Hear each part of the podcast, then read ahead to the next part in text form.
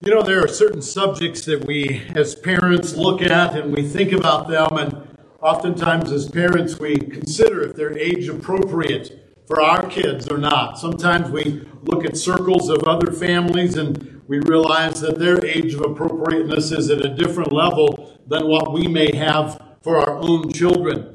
Uh, eschatology is simply the study of end times. And sometimes, as we think about the topic of eschatology, we sometimes think about that in an age appropriate manner. We don't think about it in age appropriateness as far as our age, physical age goes, but sometimes we think about eschatology and we think about it in regards to our spiritual age. Some of us will look at the book of Revelation and we'll say, Whoa, that's too much for me. I, I don't, I don't want any part of that. Uh, some of us, as we think about eschatology, as we think about the study of future events, sometimes we just think, well, you know, maybe someday, but I'll leave that. And sometimes, even as leaders, when we think about the topic of eschatology, we want to put it off and not study it. But this morning, as we continue journeying through Thessalonians, we find ourselves looking at the beginning of Second Thessalonians chapter 2, verses 1 through 5. And as we look at this passage this morning, we see Paul speaking to clarify some topics and some items of eschatology. He is sharing with them and he's speaking to them about the gathering together of the saints. And he begins to speak to them and introduces them to the man of lawlessness. And so that's where we find ourselves this morning, is in Second Thessalonians chapter 2, and we want to examine these first five verses. And as we do this this morning, there are two headings that we're going to use to kind of lead us through these verses. The first one we see is the deception. And Paul speaks about the deception that's taking place in Thessalonica. And then he speaks about the clarification. He wants to clarify and, and show them and reveal to them and help them so that they are not deceived. And so that's what we want to look at this morning. As we open up to Second Thessalonians, Let's read chapter 2, verses 1 through 5 together. I'll read it aloud in my copy of the scriptures, and you can follow along. This says, Now concerning the coming of our Lord Jesus Christ and our being gathered together to him, we ask you, brothers, not to be quickly shaken in mind or alarmed either by a spirit or a spoken word or a letter seeming to be from us, to the effect that the day of the Lord has come. Let no one deceive you in any way, for that day will not come unless the rebellion comes first, and the man of lawlessness is revealed, the son of destruction, who opposes and exalts himself against every so called God or object of worship, so that he takes his seat in the temple of God, proclaiming himself to be God. Do you not remember that when I was still with you, I told you these things? Father, we are grateful for this morning, grateful for the opportunity to be gathered together this morning. And as we look into your word this morning, I pray that your word would look into us. I pray that you would open our hearts and that you would open our minds and that we would glean from you this morning, that we wouldn't hear the words of some man, but that your word would speak to our hearts. And so, Lord, take my mind and my tongue and my thoughts and allow me to proclaim what you'd have us to hear. Nothing more, Lord, but certainly nothing less either. And it's in your Son's name we pray. Amen. Now, as we look at this passage this morning, the first thing we want to look at is the deception. Look at verse 1 there. He begins and he says, now concerning. Now concerning. Now we have talked about Paul sending out his first letter to the Thessalonian church, and we walked through First Thessalonians together. Uh, First Thessalonians, Paul wrote to them, and he shared some things with them and taught them some things. We know that Paul was just in Thessalonica for a short period of time, and they were experiencing great persecution. And Paul shared with them some things about that persecution, gave some other teachings there to them in that letter that he wrote. And it was just a short time later that he wrote Second Thessalonians. Uh, and that's where we find ourselves here. And in Second Thessalonians, Paul is seeking to clarify a few things that were listed and shared in First Thessalonians and some things that he's heard reports of that are going on there in Thessalonica. And so, as he has moved through this letter in chapter 1, we saw him sharing about the persecution that they were facing. We saw him share with them that those who were doing the persecuting were going to receive their due reward. There was going to be payback for what they were doing. And then at the end of chapter 1, we saw Paul sharing his prayer report with them. This is what I'm praying for in the midst of your persecution. This is what I'm praying for. And so chapter 2 begins, and we see him changing topics here. And he begins this change of topic by saying, Now, concerning the coming of our Lord Jesus Christ and our being gathered together to him.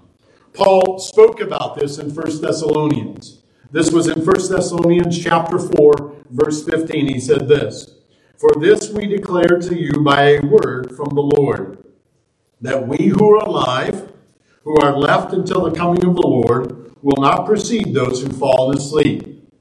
For the Lord himself will descend from heaven with a cry of command, with the voice of an archangel, and with the sound of the trumpet of God. And the dead in Christ will rise first.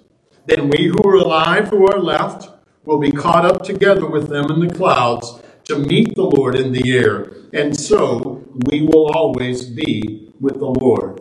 Now, it's interesting that he's writing this letter to such a young church, but he is sharing with them and he is giving them the facts of eschatology. He's speaking to them about what's going to happen in the future. And he shares with them about the rapture and how the rapture is going to unfold and how they're going to be caught up in the clouds to meet Jesus Christ in the clouds. And that's what they are looking forward to. And that's what we are still looking forward to is the rapture of the church. Now, Paul didn't want them to be confused. He is seeking to clarify what they have been taught. He's seeking to clarify some of the misinformation that has come their way. And Paul would give further clarification to them and, and, and direct it to them. Now, the people of Thessalonica, the believers that were there, were experiencing great persecution. We saw that in 1 Thessalonians, and we saw that emphasis again in chapter 1 here of the persecution that they were experiencing. As they were experiencing that persecution, they were expecting some relief. They were expecting to, to have relief from that. As you think about the persecution that was coming their way, uh, persecution sometimes can be hard on the troops. It can, it can cause morale issues. And that's what Paul is seeking and sensing is taking place. And so in this, he shared about it in chapter 1, and now he's seeking to clarify about them being gathered together with Christ here in chapter 2. Now notice his verse 1 continues. It says, We ask you, brothers, not to be quickly shaken in mind or alarmed, either by a spirit or a spoken word or a letter seeming to be from us, to the effect that the day of the Lord is come. Let no one deceive you in any way. Paul does not want them to be deceived. Paul desires that they would not be deceived. He knows that as young believers that they can easily be deceived, and he wants to keep them from being deceived. Now, as we look at this, we see that there must have been some word that has come to them that shared with them that the day of the Lord had come. Somebody must have spoken a word of prophecy and claimed, This is from the Lord. Somebody uh, may have shared something that, that they claimed came from Paul. And it says here, he says, not to be quickly shaken in mind or alarmed, either by a spirit or a spoken word or a letter seeming to be from us.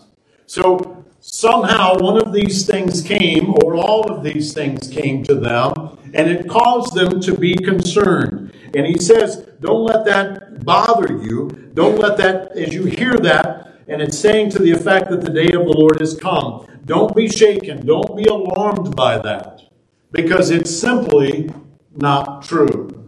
It's simply not true. Even though that's been declared by somebody, it's not true. This deceptive word that was shared within their midst had declared that this persecution that they were in the midst of was not just persecution from man, but this in fact was the tribulation period that they found themselves in. Now, the tribulation period is different than the persecution. The persecution is coming by man uh, and coming against the church. But the tribulation period is going to be the judgment of God. And the judgment of God is going to be poured out onto the world. And when the judgment of God is being poured out, it's going to be different than what they had seen. It's going to be different than what they could what they could grasp. And so uh, they would have been shaken as Paul shared this and, and shared about uh, the rapture. They would have been shaken if this false teaching would have come and said, You missed the rapture. You're in the midst of the tribulation. But because they were waiting for that relief, because they were waiting to be taken out, and they heard that teaching that the tribulation has come, that's what made them panic. If they didn't know anything about the rapture, if God, if, G, if Paul only told them, God, Jesus, Paul, Paul, if Paul had told them that the tribulation period was going to happen and then the return of Christ would happen. When this tribulation started, they would have been okay with that because they would have recognized hey, this is the tribulation period. The next thing we have is the coming of Christ. Yeah, yeah, bring on the tribulation. But what bothered them was the teaching they had missed the rapture. And instead, they were in the midst of the day of the Lord. That's what caused them to panic. And that's why Paul is writing this letter, saying, You didn't have to be shaken. You don't have to be shaken. As we look at this, and this is 1 Thessalonians 1, verse 10, it says this. Paul wrote this to him in 1 Thessalonians to wait for his Son from heaven, whom he raised from the dead, Jesus, who delivers us from the wrath to come. That's the relief that they were waiting for. This persecution can happen, but they were waiting for Jesus to deliver them from the wrath to come. But someone came and shared, hey, this is the wrath of God. You've missed it. You've missed it. And that's what's caused this panic. This is what's caused them to be troubled. And so Paul wants them not to be deceived. Paul wants them not to be quickly shaken. He's reassuring them that the tribulation has not taken place yet. He's reassuring them that the rapture of the church has not happened yet, that they did not miss out on the rapture of the church. But that's the deception that was taking place. That's the deception that was being poured into the church of Thessalonica. Now, after that, he gives them a word of clarification. He wants to straighten this out he says this for that day. Now, as we look at this phrase for that day, Paul is speaking about the day of the Lord. That's what he is speaking about. Now, it's important for us to understand that the day of the Lord is not a 24 hour period. The day of the Lord is a period of time where things are going to unfold, where God is going to step in and God is going to bring about judgment.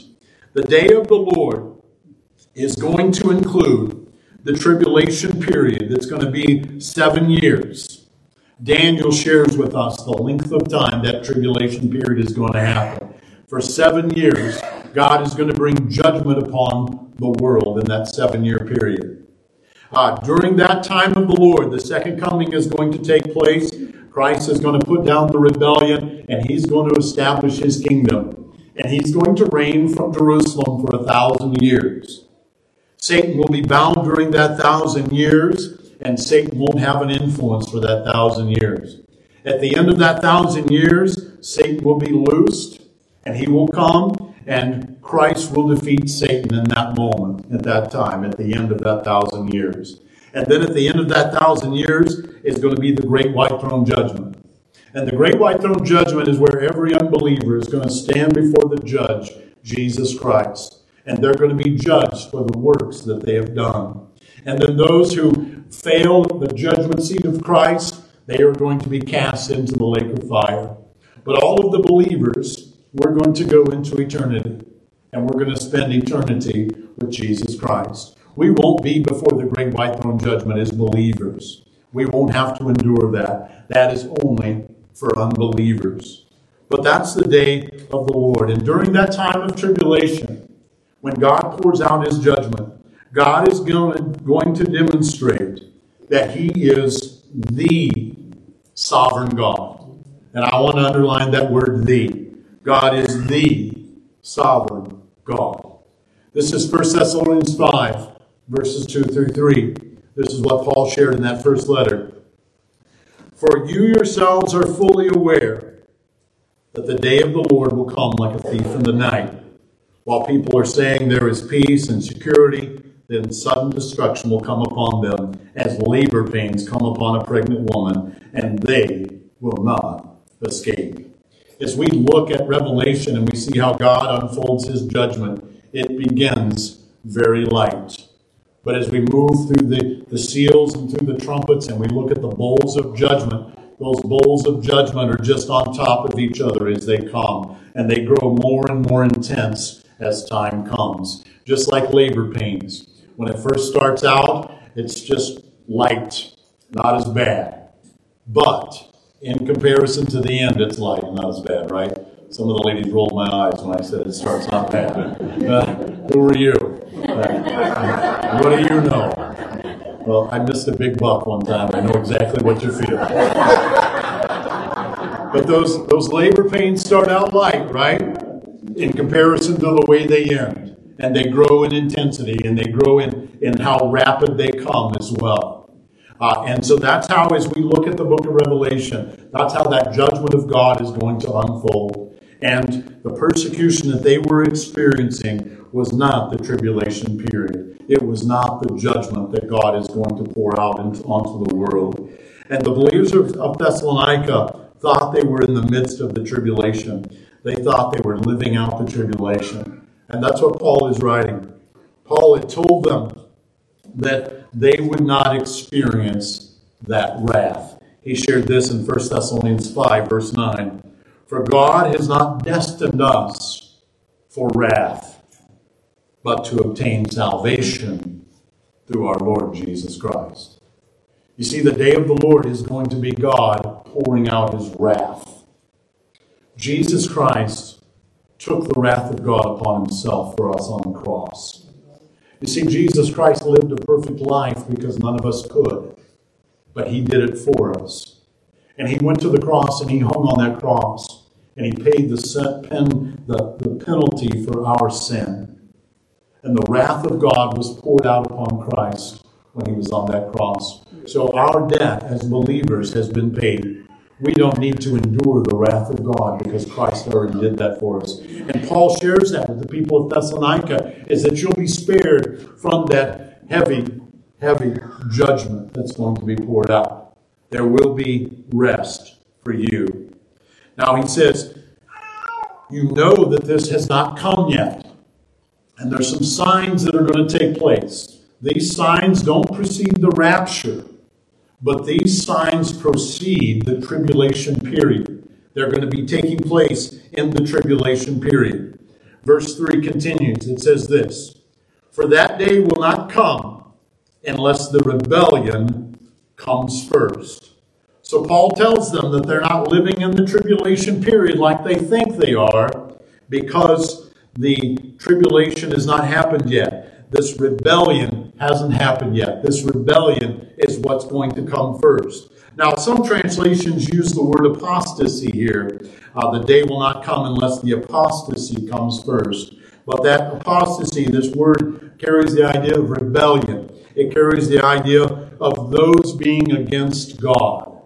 And as we think about this turning against God, this is going to be a deliberate def- uh, defection. This is going to be a deliberate uh, turning away from God. There's going to be a turning away from religious positions. There's going to be a mindset that's different. Uh, this will not be uh, something, this is going to be a huge thing that's going to be taking place, okay, during that time. Paul spoke about how it will begin to happen as we move towards the end of the age. This is 2 Timothy 3, verse 1. Paul says, Understand this, that in the last days there will come times of difficulty. People will be lovers of self, lovers of money proud, arrogant, abusive, disobedient to their parents, ungrateful, unholy, heartless, unappeasable, slanderous, without self control, brutal, not loving good, treacherous, reckless, swollen with conceit, lovers of pleasure rather than lovers of God. Now, as we look at this and as we see the way the world is now, we are moving in that direction, right?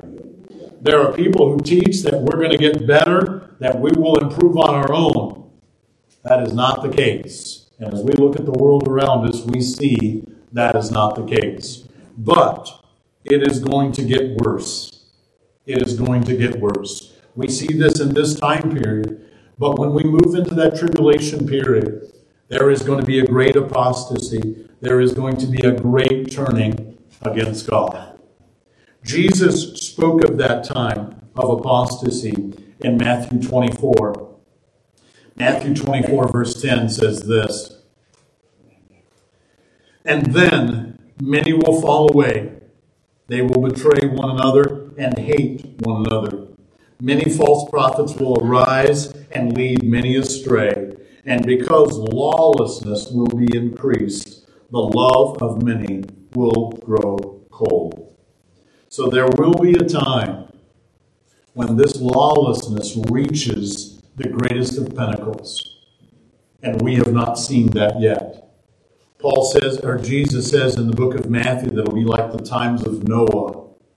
And we think, boy, things are getting bad. It's like the time of Noah.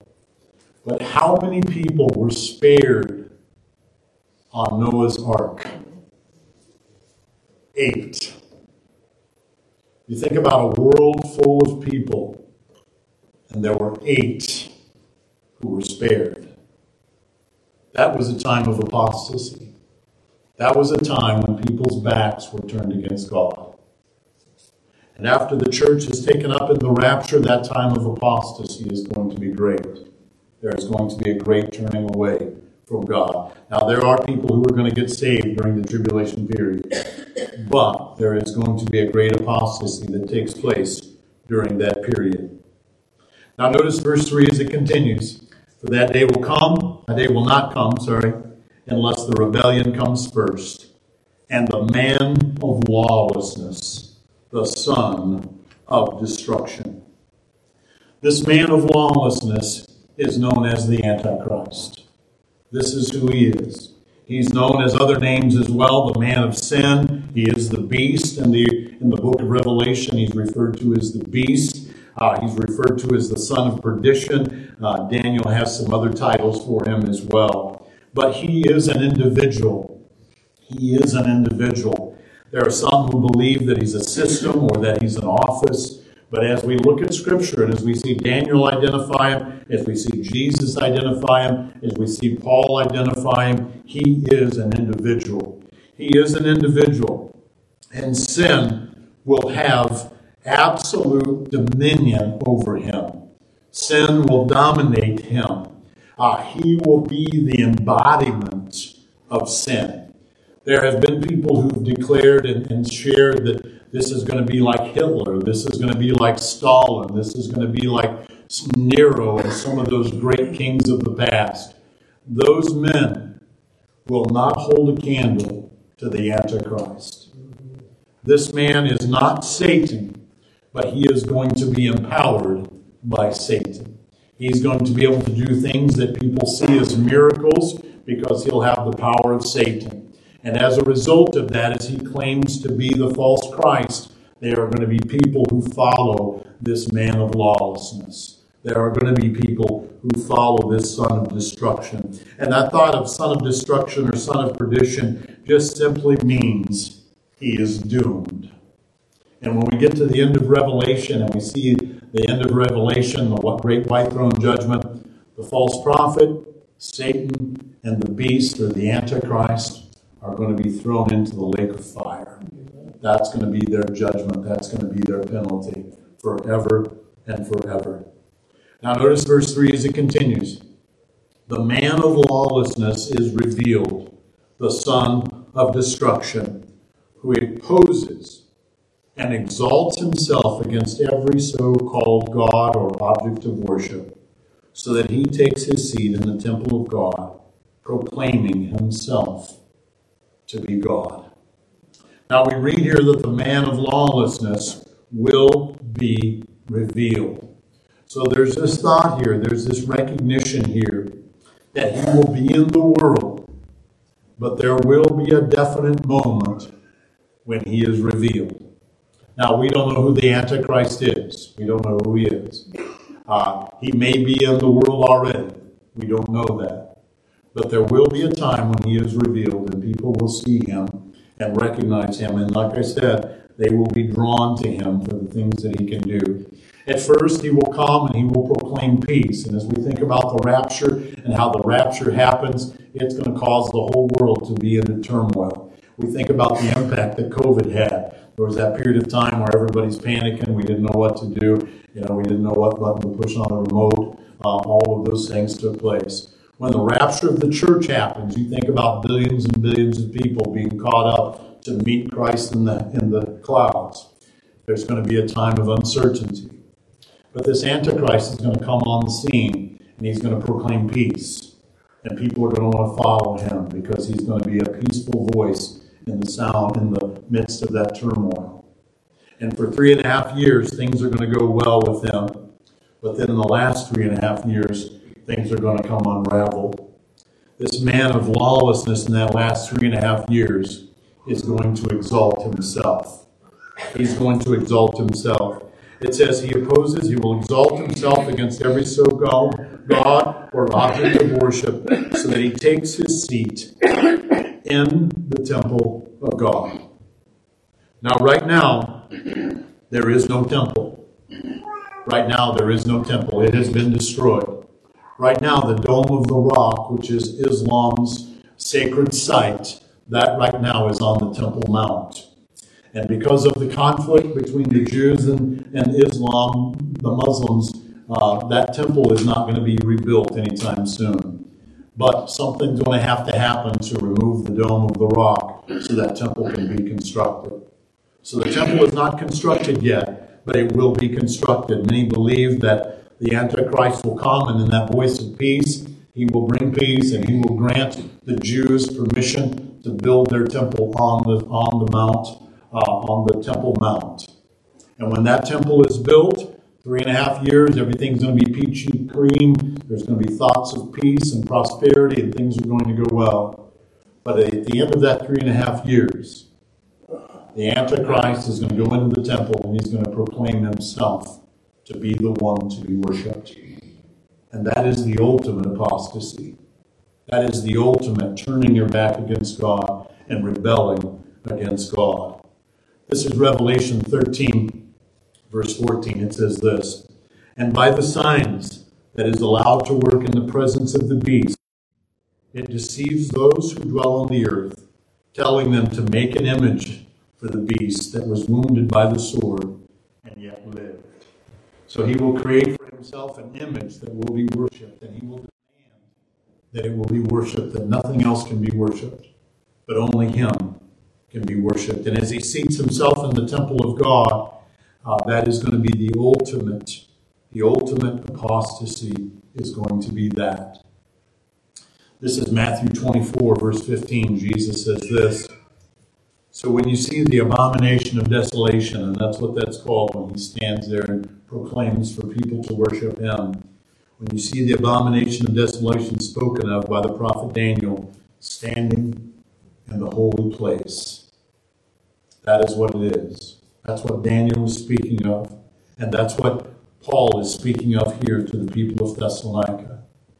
That happens, when that happens, that's what begins the Great Tribulation. And the last three and a half years of the tribulation is known as the Great Tribulation. And that's when the labor pains are at its greatest, when it's going to be one thing after another that's going to begin to pour on and come upon the world. The church of Thessalonica is clearly not in the midst of tribulation. They are experiencing severe persecution, just as Paul told them you're going to experience severe persecution. But this severe persecution is not the judgment of God. It is not the ultimate judgment of God. That ultimate judgment of God is going to come. But first, the church is going to be caught up in the rapture. And then, after the church is caught up in the rapture, the other things of the tribulation period are going to unfold. The church of Thessalonica is not there. Notice what he says in verse 5 Do you not remember that when I was still with you, I told you these things? Paul wanted them to have their memory refreshed you will not go through the tribulation. You did not miss it. You are upset thinking that you missed it, but you did not miss it. You did not miss it. Paul had taught them about how it was going to unfold, and they were to ignore any deceptive teaching that would make them think otherwise. And they would not have been panicked if Paul had not taught them that they would be raptured out before the judgment of God came. And he reminds them of that because they had forgotten, because they had been deceived. So there you have it the deception and the clarification. Now, as we think about that, as we think about this passage of Scripture, what can we take home from this? I mean, what do we apply to our Sunday afternoon? I think the first thing that we can be mindful of is that we don't need to be quickly shaken. We do not need to be deceived. As we look at the things that are going on in the world around us, we can rest in the fact that God is sovereign. Let me say that one more time. God is sovereign. That means that God is in control. That means that there's nothing that's going to happen that's outside of God's control. We can rest assured of that. We have that assurance. And you know, as we think about that, as we see all of the unrest that's going on in the world around us, we take that in and we can pray for our brothers and sisters and pray for their protection. But you know, we should be looking forward to that time when the trumpet sounds. Because when the trumpet sounds, we're going to be caught up and we're going to leave this place. And it's going to happen as quick as a blink of an eye. I can remember before I turned 30 uh, last week, I can remember thinking that, you know what, I'm going to get my life straightened out. I'm going to begin to live for Christ when I feel like the time is near. But I'm so thankful that I didn't do that because it can happen in a twinkling of an eye in just a moment. Quicker than we can blink, all of this could unfold and we could be caught up with Christ in the clouds. And so, as we think about that, as we think and think about all that's going on in the world, we need to make sure that we're ready.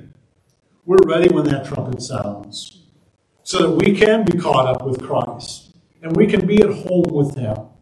We talked about it in Sunday school how Christ is going to come. The bridegroom is going to come for his bride. John chapter 14 talks about this how, how he'll come back for his bride. And when he comes up, comes back for his bride, he's going to take us with him back to the Father's house. Just as a bridegroom would come and collect his bride. That's what Christ is going to do, and we should be looking forward to that. But you know, there's preparations that need to be done. First of all, we need to recognize that Jesus Christ is our Lord and Savior. We need to recognize that Jesus lived a perfect life, lived a sin free life, and He died on that cross to pay the debt of our sin. And if we would believe in Him and receive Him as Lord and Savior, then we too can be ready for His return. We too can be ready that when we will be caught up with them in the clouds. But we've got to be ready for that. We've got to look forward to that time. So grateful for that promise. And as we look at the tribulation period, the wrath of God is going to be nearly unbearable. It is going to be nearly unbearable. And that's real. We've got to recognize that. We've got to make sure that we're right with Christ, but we also got to be reaching out to other people so that they too can be ready for the return of Christ. Because when the wrath of God is poured out, it's not going to be like anything we've ever seen before.